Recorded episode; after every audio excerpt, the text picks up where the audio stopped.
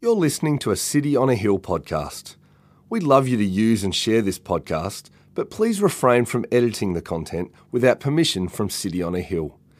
If you'd like to know more about our church, or if you'd like to donate to the work of City on a Hill, please visit cityonahill.com.au.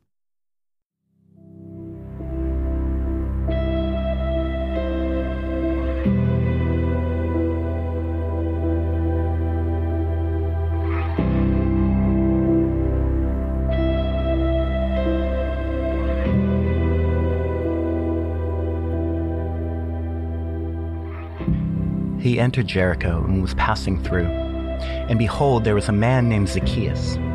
He was a chief tax collector and was rich. And he was seeking to see who Jesus was. But on account of the crowd, he could not, because he was small in stature.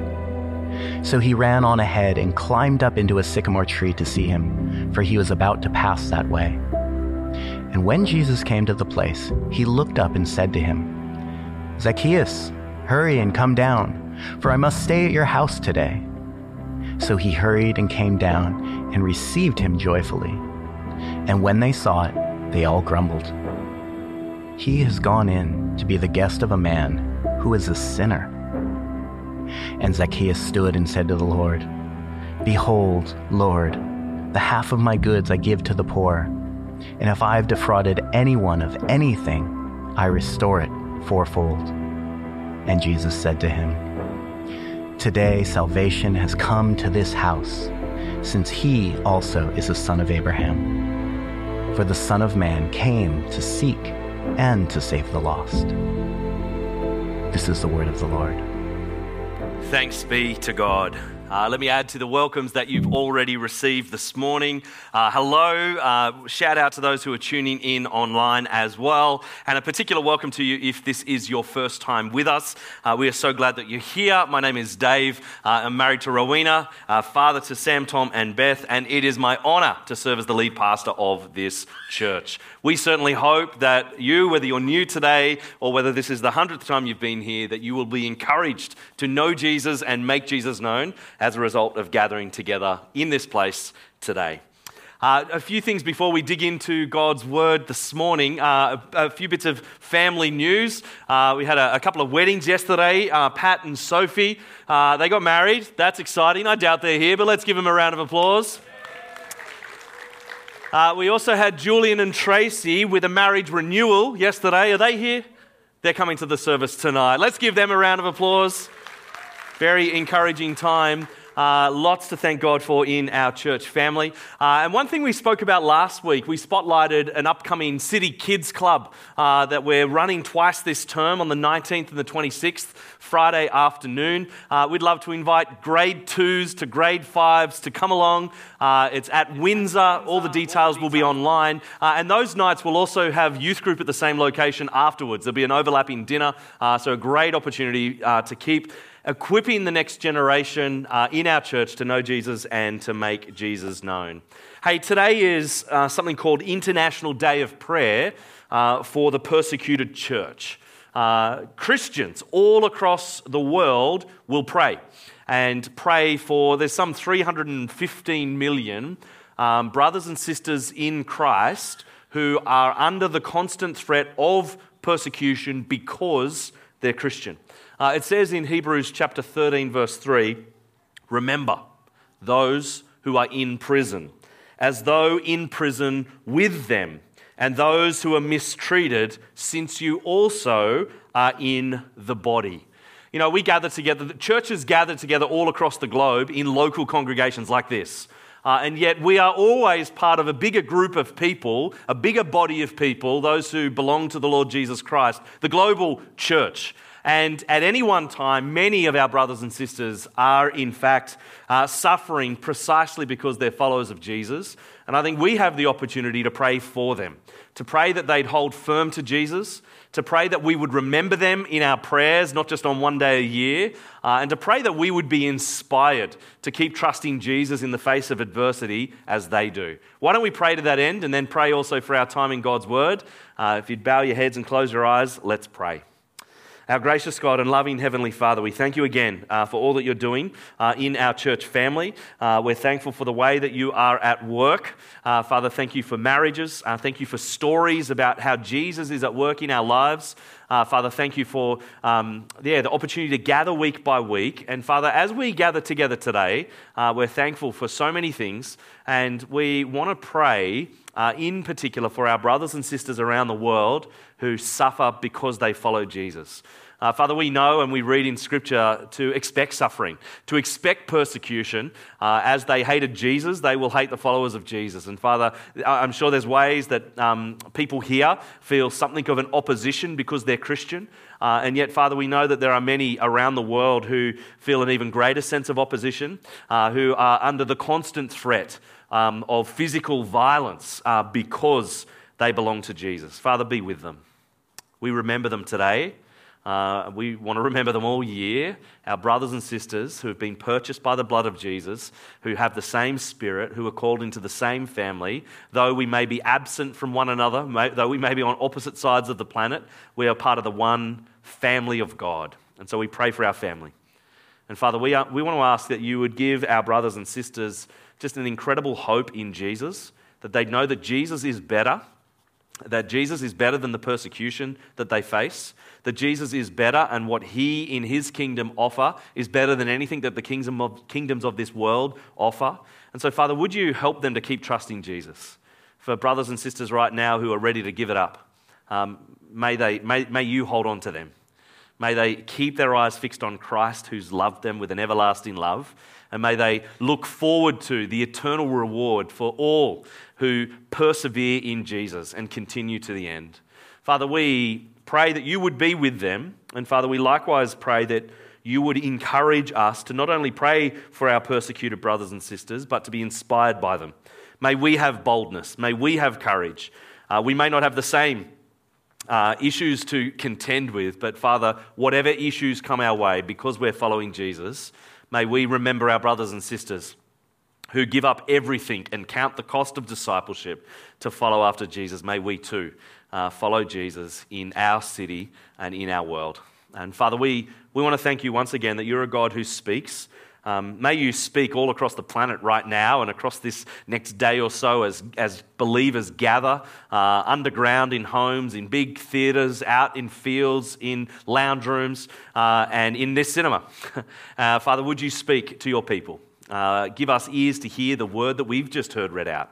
Uh, and that by the power and the illumination of your Spirit, you would not only give us understanding, but give us the will to put it into practice. And Father, we pray this confidently and boldly uh, because of Jesus, because He is alive, He is ruling, and we know that He will one day return.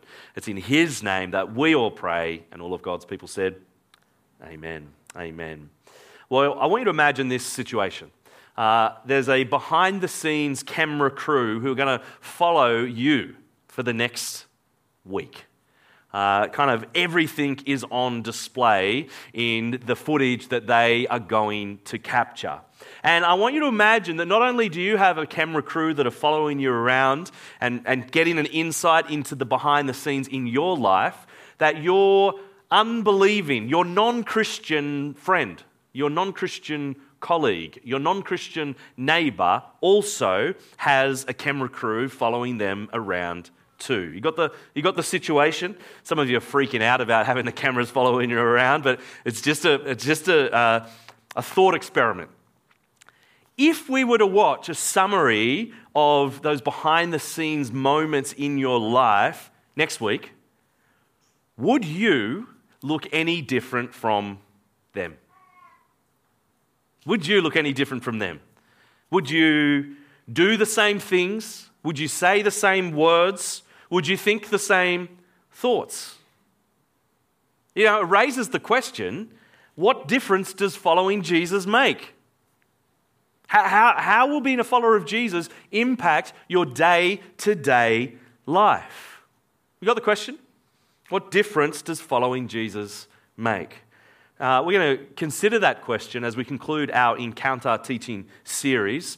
Uh, we've been working through the Gospel according to Luke over the last couple of months, uh, and we've been looking at interactions that Jesus has, encounters that Jesus has along the way. And today, in our final encounter, we will meet someone who is radically changed because of his encounter with Jesus. There's three things uh, I want you to notice as we dig into this story. Uh, who's ready for the first one? Two and a half people. Amazing. Uh, the first one, number one, for those taking notes, is that Zacchaeus was a sinner. Zacchaeus was a sinner. Jesus here, in our final encounter, encounters Zacchaeus. Who was Zacchaeus? Good question. What do we know about Zacchaeus? Well, there's two categories of people that Jesus continues to interact with in these surrounding chapters in Luke's gospel. On the one hand, Jesus interacts with the religious establishment, the Pharisees, the scribes, the synagogue rulers. You've kind of got people from the religious world, those who are perceived to be good people. But secondly, he's also interacting with sinners, lowlifes, those who are considered to be bad people, on the margins, unclean, people that we stay away from. Jesus is interacting with both the religious and the rebels, the sinners. Zacchaeus, he is in firmly the sinners category. I'm going to pick it up at Luke chapter 19. Grab out your Bibles, keep them out, keep them open. Uh, we'll spend most of our time in Luke 19. If you don't own a paper copy of the Bible, we'd love to gift you with one. So please see our team out at the info desk after the service. We'd love to put one in your hands and encourage you to read and encounter Jesus in this book. But Luke chapter 19, uh, let's pick it up from verse 1. It says, He entered, Jesus entered Jericho and was passing through. And behold, there was a man named Zacchaeus, and he was a chief tax collector and was rich. And he was seeking to see who Jesus was, but on account of the crowd, he could not, because he was small in stature. So he ran on ahead and climbed up a sycamore tree to see him, for he was about to pass that way. We've got Zacchaeus. We learn a little bit about him. Now, one of the things that we learnt about him is that he was small in stature. I remember as a teenager, uh, one of the best TV shows in the 1990s uh, was Seinfeld. And every time I read this passage, I can't help but think of George Costanza. Does anyone else picture George Costanza? Uh, a man who is of small stature, uh, a man that maybe doesn't have the best reputation. Well, I'm going to compare and contrast Zacchaeus and his role, because he was a tax collector. And I want to kind of compare and contrast modern day tax collectors versus someone like Zacchaeus. And just so that we don't have to imagine anything, just picture George Costanza uh, as we talk about Zacchaeus. Now, who, uh, who, who knows who George Costanza is? Uh, the vast majority do. If you don't, uh, Seinfeld is now streaming on Netflix, so check that one out for three easy payments. No. well, we have a, um, let's, let's compare and contrast today versus back in the time of Zacchaeus. Uh, we have a number of uh, tax workers, we have a number of ATO workers in our church. Uh, heads up, no need to hate them. Uh, and let me tell you one of the reasons why. Now, normally at the end of the year, uh, you get a tax return. You get money back from the government. Hey, you paid more tax than you needed. Here's a tax refund. One year, I actually didn't pay enough tax. And so I needed to pay the government more tax at the end of the financial year. Now, it's normally an easy transaction because the money just kind of automatically gets sent back to you. But when you owe more, you've actually got to actively do something about it. And Dave didn't actively do something about it. I forgot to pay it. And so the tax collector knocked on my door via a letter. Basically, the letter outlined how they wanted to help me. The letter gave me a whole bunch of options on, on how they could help me, whether to pay off the loan, uh, whether to uh, have some type of financial assistance or financial advice, or a longer period of time with a payment plan. They gave me multiple numbers of hotlines to ring depending on my scenario. I was really impressed with the compassion and the kindness and the tone of the letter. Now, Important question. How much money did I owe the Australian government? Wait for it. $5.27. That's all. I didn't really need a payment plan. I didn't need advice on, on how to do that. I just needed a gentle reminder Dave, you haven't yet paid your $5.27. But you know what? The experience was, it was, it was encouraging, to be totally honest, to kind of think imagine someone in a situation with way more owing than $5.27. There's enough of a, hey, we, we want to help you out. We, you know, we, we, we're here for you. We, we, we don't just want to throw you under the bus. We don't just want to go and confiscate all your property. It was a nice letter. Nice is not a word that you would use to describe tax collectors in the first century in Israel.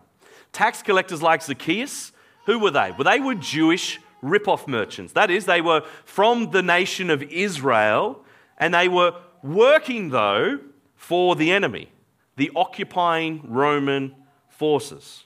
And so they were hated by their fellow countrymen uh, for good reason.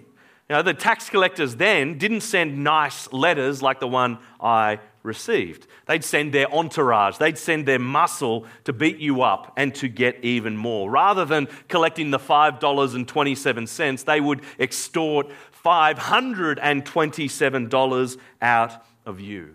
Did you notice in verse 2 it said that Zacchaeus was a chief tax collector? He's a tax collector of tax collectors, right? He's high up the chain on being a traitor to his nation. And verse 2 also said he was rich.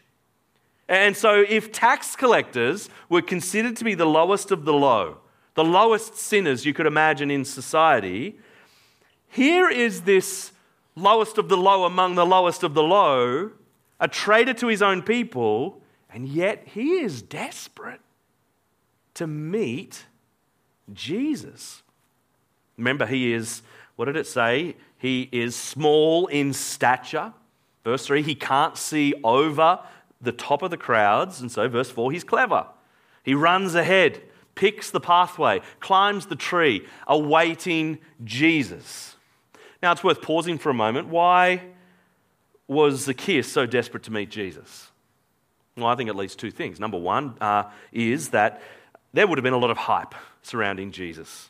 Word has spread about him, and here he is passing through Jericho. Here is the one who has healed the sick, who has calmed the waves, who has fed 5,000 people with some kid's play lunch. He has brought dead people back to life. He teaches with a power and authority that no one had known before. And he welcomed sinners. He was kind to those on the margin. He looked at the overlooked. And so people all over the place are intrigued by him and beginning to follow him. And so you can imagine Zacchaeus, like the majority of people at that time, are intrigued to likewise meet this Jesus. But more than that, I think, second, for Zacchaeus, he knows, and the story will reveal this, that he was a sinner. And he actually needed Jesus and what Jesus offers. I think Zacchaeus is well aware of just how far short he has fallen from God.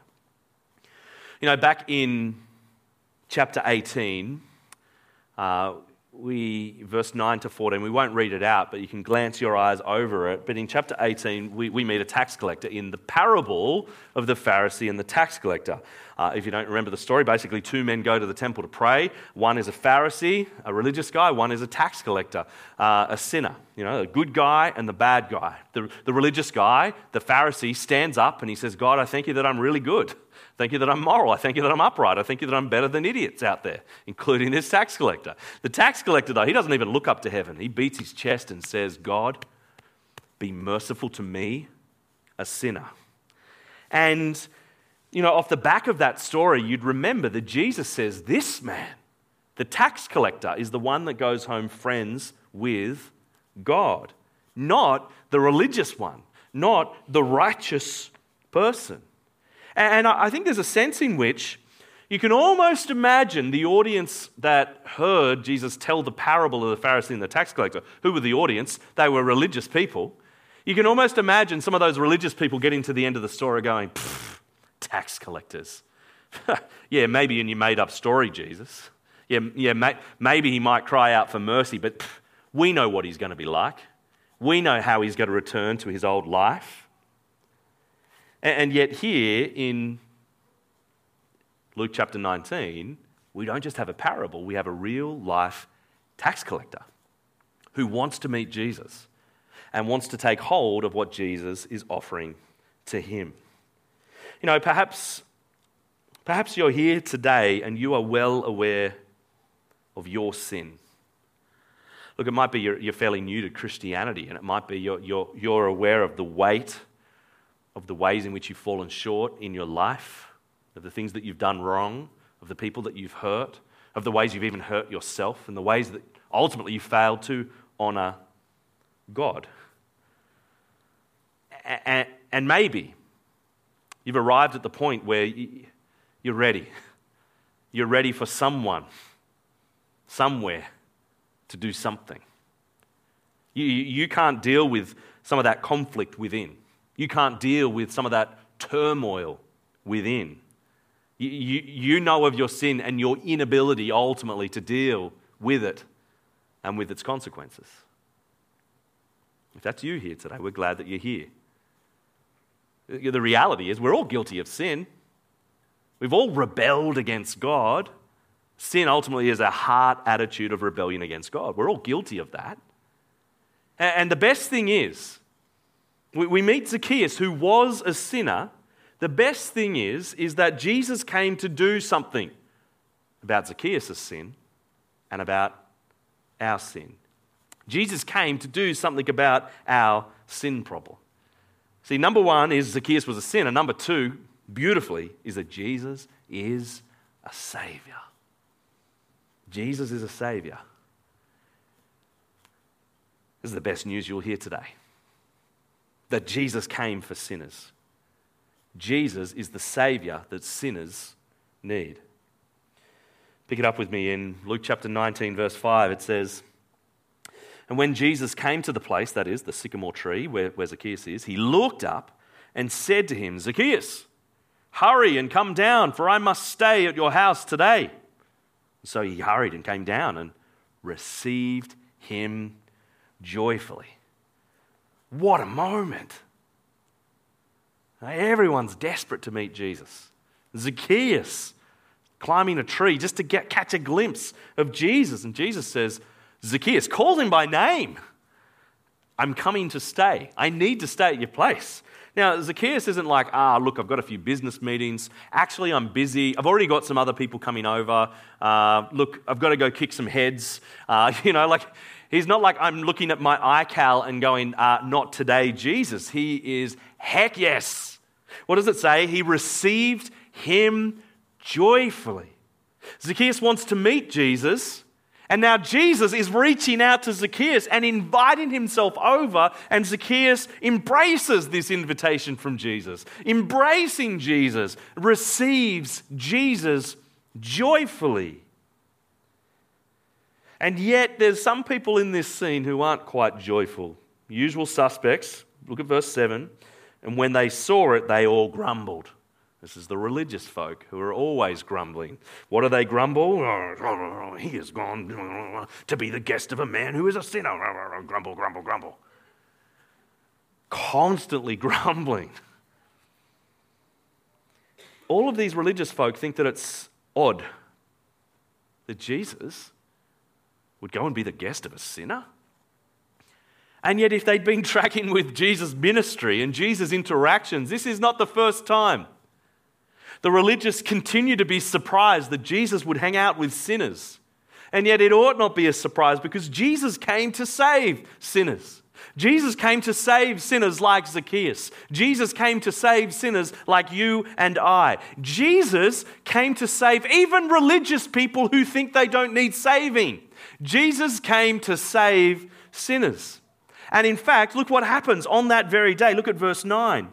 It says, And Jesus said to him, Today salvation has come to this house, since he, Zacchaeus, also is a son of Abraham. Salvation has come today. You know, Zacchaeus is told that he can become part of Abraham's family. That is the people of God. Now, Abraham was a big deal in the Old Testament. God revealed himself to Abraham. God called Abraham. God made promises to Abraham that the world would be blessed through Abraham's descendants. And one of the things that you see in the Old Testament with Abraham's descendants, and even more clearly in the New Testament, is the difference between the physical descendants and the spiritual descendants of Abraham. Now, the physical descendants of Abraham are those who are descendants by birth. But the spiritual descendants of Abraham are those who are descendants by faith. The same faith that Abraham has who trusts God. In the midst of the Old Testament and Israel's failure to trust God, there was always a remnant who were continuing to trust in the promises of God. Uh, that, that, that not all of Israel were necessarily spiritual descendants of Abraham when they were far from God, and yet God always maintained a remnant who would keep trusting in him. And in many senses, you can look at the life of a tax collector in the first century and go, he is clearly outside the spiritual family of God. He has betrayed God's people. He is, he is working for the enemy. There's no way that the tax collector, a chief tax collector, a wealthy tax collector, would have seen himself as being part of the family of God. And yet Jesus says salvation has come. You are part of the family of God by faith. You know, he knows his need, and that's why he wants to meet Jesus. And then Jesus comes to meet him, and he receives him joyfully. He embraces him. And in that moment, salvation has come. Zacchaeus is saved by the Savior, Jesus. And then we get that final wonderful verse, verse 10, where Jesus speaks of himself. He calls himself the Son of Man, and he says, For the Son of Man came to seek and to save what was lost. Came and seek, came to seek and to save the lost. You know, all of these encounters that we see in Luke's gospel, Jesus is on the same mission. He came to seek and to save the lost. Now, how does Jesus seek and save the lost? Well, by the end of this chapter, by verse 28, you'll see a heading that says the triumphal entry. Uh, he's about to arrive in Jerusalem. A bunch of chapters ago, he set his head and face towards Jerusalem to go fulfill the mission that he came to fulfill. And he's about to land, he's about to arrive, which means the accomplishment of his mission to seek and to save the lost is about to take place. Jesus is willingly not only going to this holy city, Jerusalem, but going to this holy city, Jerusalem, to die a sinner's death. You know, as you meet Jesus in Luke's gospel, you meet one who had no need for a savior because he wasn't a sinner. He was without sin. Jesus is God come amongst us in the flesh. He lives a perfect life, he fulfills all righteousness. And so Jesus not only lives the life we failed to live, the life that Zacchaeus failed to live, Jesus then goes to that cross on that hill outside the city in Jerusalem. And Jesus dies a death, a death that was reserved for the lowest of the low. You know, crucifixion was reserved not just for a common criminal, but for the worst you can think of. Crucifixion was reserved for the worst possible criminal you can imagine. And Jesus, who has no crime, who is guilty of no sin, who has always lived perfectly, dies a sinner's death rather than Zacchaeus dying. Not only for crimes that he commits in this world, but for his rebellion against God. Jesus dies in his place. You see, Jesus is the sinless one dying in the place of sinners at the cross. That is how Jesus ultimately fulfills his mission to seek and to save the lost. And we know a couple of chapters later that death couldn't hold him down. Jesus conquers the grave. He defeats sin. He defeats Satan. He defeats death. And he offers to all who trust in him eternal life. Just like Jesus' tomb is empty, our tombs will be empty if our trust is in the sinless Savior who was sacrificed for our sin. You know, in the lead up to this chapter, like we just keep getting this wonderful picture of the kindness of our Savior, the Son of Man who came to seek and to save the lost. We have the story in Luke 15 of the lost sheep, the story in Luke 15 of the lost coin, the lost son. Jesus is gracious and compassionate. He is kind toward us in our time of need. He welcomes sinners. Do you know that you are a sinner in need of saving? I know that many of you do. You've already responded. You've already uh, received Jesus joyfully. Let me urge you this morning that you would, let me urge you this morning to never forget who you were. Now, what a wonderful story we heard from Leah on the screen earlier on and the work that God has done in her life. May we be a people who never forget where God has taken us from and to. May we be a people who live in gratitude and thanksgiving for what our Saviour has done to forgive us of our sin. And let us also be a people who have a heart like Jesus has a heart for sinners. Here's my hunch Sometimes the longer you're out of the sinner category because you've responded to Jesus, the easier it is to land into the religious category, right? And it might even be there's people you find uncomfortable in our church. There's, there's people that kind of are around the orbit and the kind of the, the borders of our church. And they're actually just a, a little bit too sinful to get too close to. There might be people not just in our church, but outside of our church, in your community, in your suburb, parents at school, a colleague, and, and you look down on them. Let me urge you to have the heart of Jesus to the sinners, both in our midst and outside of our doors. To have the heart of Jesus that, that says, Welcome, that embraces the lost, that celebrates when they're found, that is even part of the work of making the sinless Savior known, that other sinners likewise would come to him. But look, you might be here today and you know you're a sinner and you know you're in need of saving, but you've never responded to Jesus. Maybe it's only just clicked. Maybe it's kind of been falling into place for some weeks or months or even years, but you've never actually put your trust in Christ. Let me urge you today to make today the day where you receive Jesus joyfully. He welcomes you. Know that you are lost. Know that He has come to find you, to forgive you, to give you salvation. Take hold of what He is offering. You know, we began with the question what difference does following Jesus make? Well, as we read on, it makes a massive difference in Zacchaeus' life. We've learned, number one, that Zacchaeus was a sinner. Number two, that Jesus is a savior. The third and final thing, number three, is that Jesus transforms sinners. That's good news. Jesus transforms sinners. Now, again, just a reminder of the context. Uh, chapter 18, we had the story of the Pharisee and the tax collector. And, and remember, like, there'd be many voices thinking there's no way a tax collector could be changed. There's no way a, a tax collector's spots could be changed. Once a tax collector, always a tax collector. Once a low life, always a low life. That would have certainly been the attitude of the religious folk listening to the parable from chapter 18. And likewise, we saw at the end of chapter 18 the, the rich man and how it was impossible for a rich man to enter the kingdom of God. It was more possible for a camel to pass through the eye of a needle. And yet, Luke 19 gives us a picture of a tax collector actually being changed. Luke 19 gives us a picture of someone who was super rich entering the kingdom of God.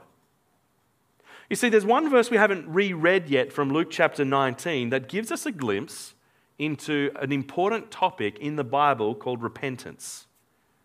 Repentance is a radical change of what you worship. You're worshiping one thing and you turn away from it to worship another. It's like the idea of a U turn, right? You're driving down a one way street the wrong way. When you realize you're driving the wrong way, you stop and safely turn around. You chuck a Yui. You go back the way you should be going. You see, re- repentance involves a change not only of mind, but of behavior, a change of attitude and actions, a change of belief and then behavior. And then there's kind of the two sides is kind of going one way and then turning the other. And we see both of those things for Zacchaeus. First, he turns away from his sin. Have a look at verse 8. It says, And Zacchaeus stood and said to the Lord, Behold, Lord, the half of my goods I give to the poor, and if I've defrauded anyone of anything, I restore it fourfold. He turns his life around upon following Jesus. He gives half of his possessions away. And he promises not just to repay what he owes those that he has defrauded, but to pay them back fourfold. This isn't just a making of amends, this is going over and above. Rather than taking, he gives. Rather than stealing, he does something useful with his hands. He repents, he turns from his old ways and lives a changed life. But at the heart of that, it's not just the turning away from certain things and behaviors. Secondly, it's turning to God. You see, that's a picture of what it means to be a Christian. You turn away from the things you once worshipped, and now you begin to worship the true and living God. You see, Jesus doesn't, you've got to get this, got to get this right. Jesus doesn't save the lost so they can continue being lost. When the lost are found, they are to live differently. Jesus doesn't rescue us from darkness that we would continue to live in darkness. We're called to live in the light, to live differently. Brothers and sisters, if you are a Christian, you are no longer lost, but you need to be different. Now, let's get this clear. You aren't saved because you are different. You are different because you're saved. Does that make sense? You've got to get the order of operations right first. He receives Jesus gladly then lives a changed life. We, we put our trust in Christ, his finished work, in his life, his death, and his resurrection, and then we seek to live a changed life. Not to earn God's favor. We've already got it because of what Christ has done on our behalf. He's welcomed us when we were at our worst. You see, the idea of repentance is one where we respond to Jesus not just as our Savior now, for the most part, there's, there's some people who don't think they need saving, and there's people who are offended, and it requires a lot of humility to actually say, I need saving. But for the mo- most of us, if, you, if you're willing to sit through a church a few times, you're probably going to, hey, I'm called to take the bit that Jesus dies for me and he saves me. Sounds good. Salvation, awesome. Heaven, great. No hell, even better.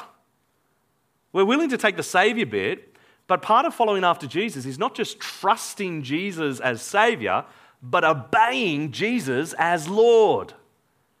Lord, He's our master, He's our boss, He's in charge. We live, it says in 2 Corinthians chapter 5, we live no longer for ourselves, but for Him who died for us and was raised again.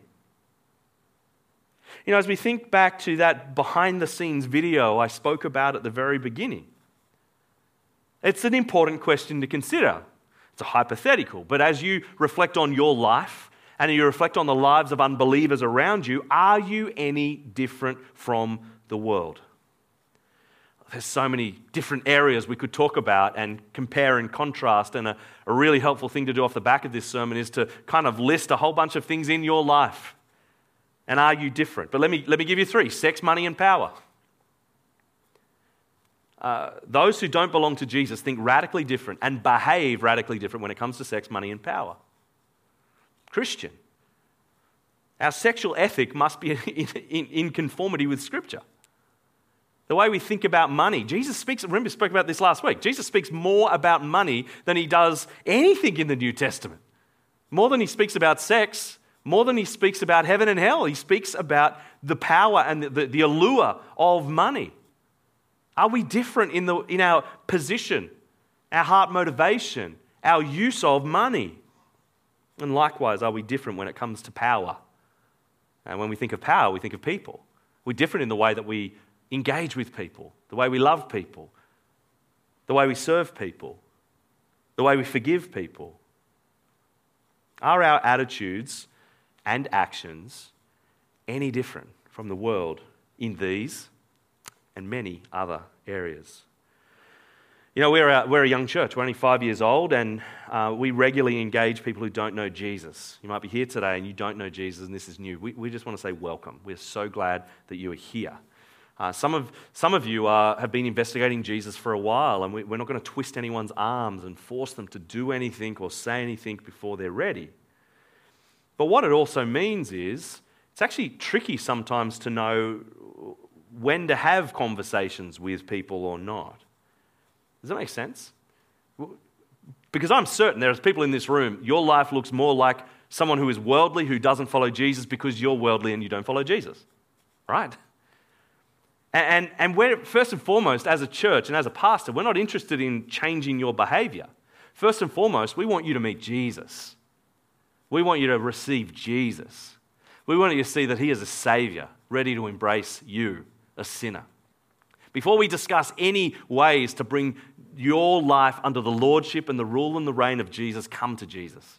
We want you to hear Jesus, Jesus, Jesus before you hear anything about changed behavior.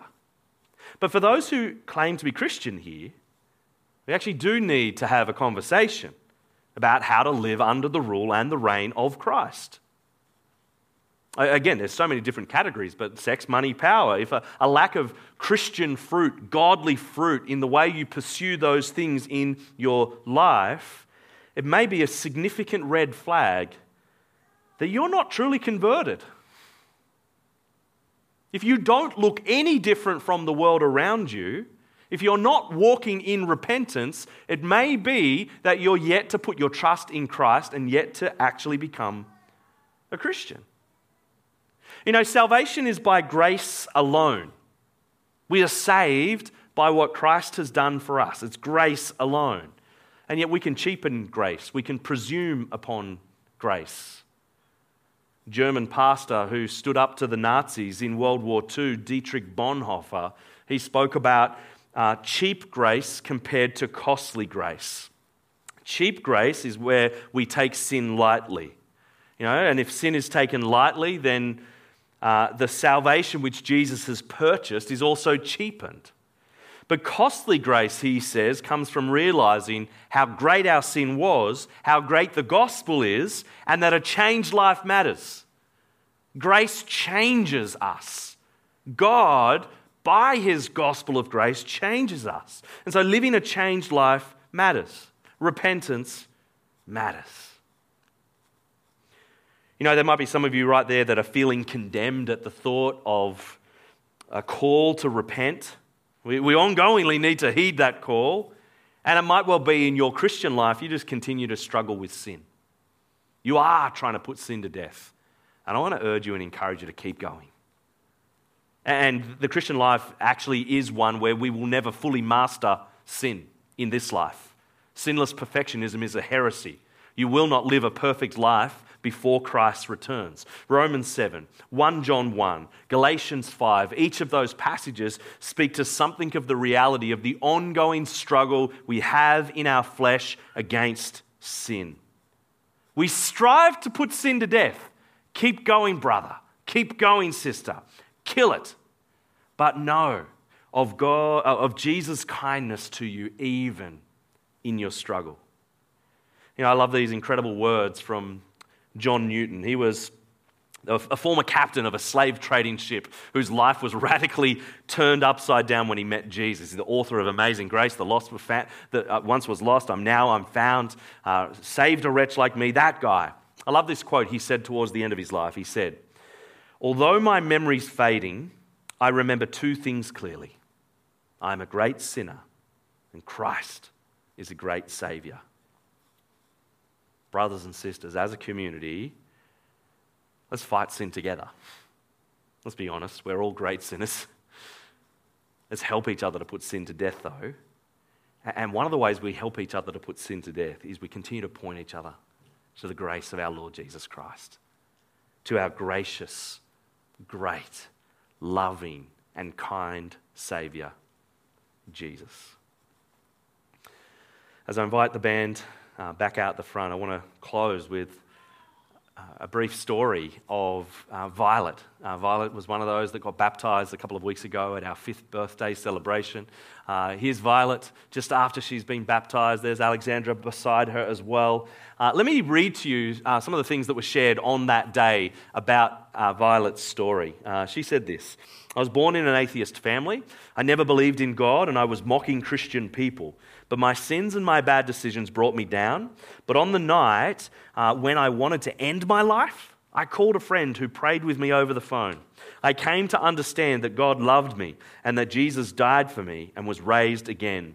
He saved my life that night on earth, and He saved my life for eternity. Uh, I love that Jesus loves me no matter what. I never knew this kind of love existed. I now love going to church, and He has changed how I see the world and how I see myself. He has made me a different person by His love and His grace. And all I can say is, Thank you, God.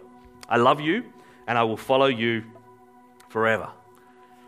I've, um, I've loved uh, getting to know Violet a bit more in recent weeks and hearing more of her story and hearing where she was a year ago and how gracious and kind God has been to her and how radically changed her life is now.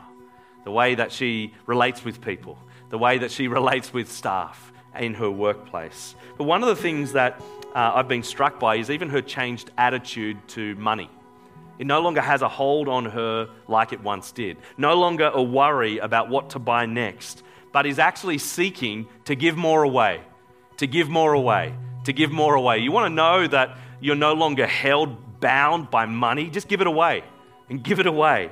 And I loved even hearing uh, from Violet as she shared, you know, during those Compassion Sunday weeks we had a, uh, two months ago where uh, we raised money and sponsored children. Even in the service, she's doing the maths and kind of going, if I make these slight changes in my life, I can save this much money a day and I could sponsor a child. Goes out, sponsors a child. Kind of immediately, there's just this heart that wants to serve, care for the poor, use her money for the sake of others. Brothers and sisters, let's give thanks to God for his work in Violet's life. And let's pray that God would continue to change each of our lives. Church, would you stand as we pray for that ongoing transforming work of the Holy Spirit? Our gracious God and loving Heavenly Father, we thank you for Jesus. We thank you for Jesus' posture and heart towards us. Thank you that he welcomes sinners. Thanks you that he calls us to draw near to him. Father, would you do a work in us today that we would receive him joyfully? And Father, would you help us to trust in his life, in his death, and in his resurrection? And Father, we ask that your Holy Spirit would keep changing us. Oh, Father, we long for miraculous changes in our lives now. But we also know there's times when it takes longer. And we pray for grace. We pray that you'd help us to have grace reign and rule even in our church community, that we would be kind to one another, that we would help one another turn away from sin and turn to Jesus, our Savior. Father, may you do a work in us that we can't take credit for ourselves. And Father, we long for that day when we will see Jesus. We long for that day when we'll stop repenting because sin will once and for all be done away with. The old order of things will have passed away. While we wait, Lord, help us to keep seeing Jesus clearly, trusting Him wholeheartedly, and obeying Him with our lives. And it's in the precious name of Jesus that we all pray. Amen. Thank you for listening to our podcast. If you'd like to know more about our church, or if you'd like to donate to the work of City on a Hill, please visit cityonahill.com.au.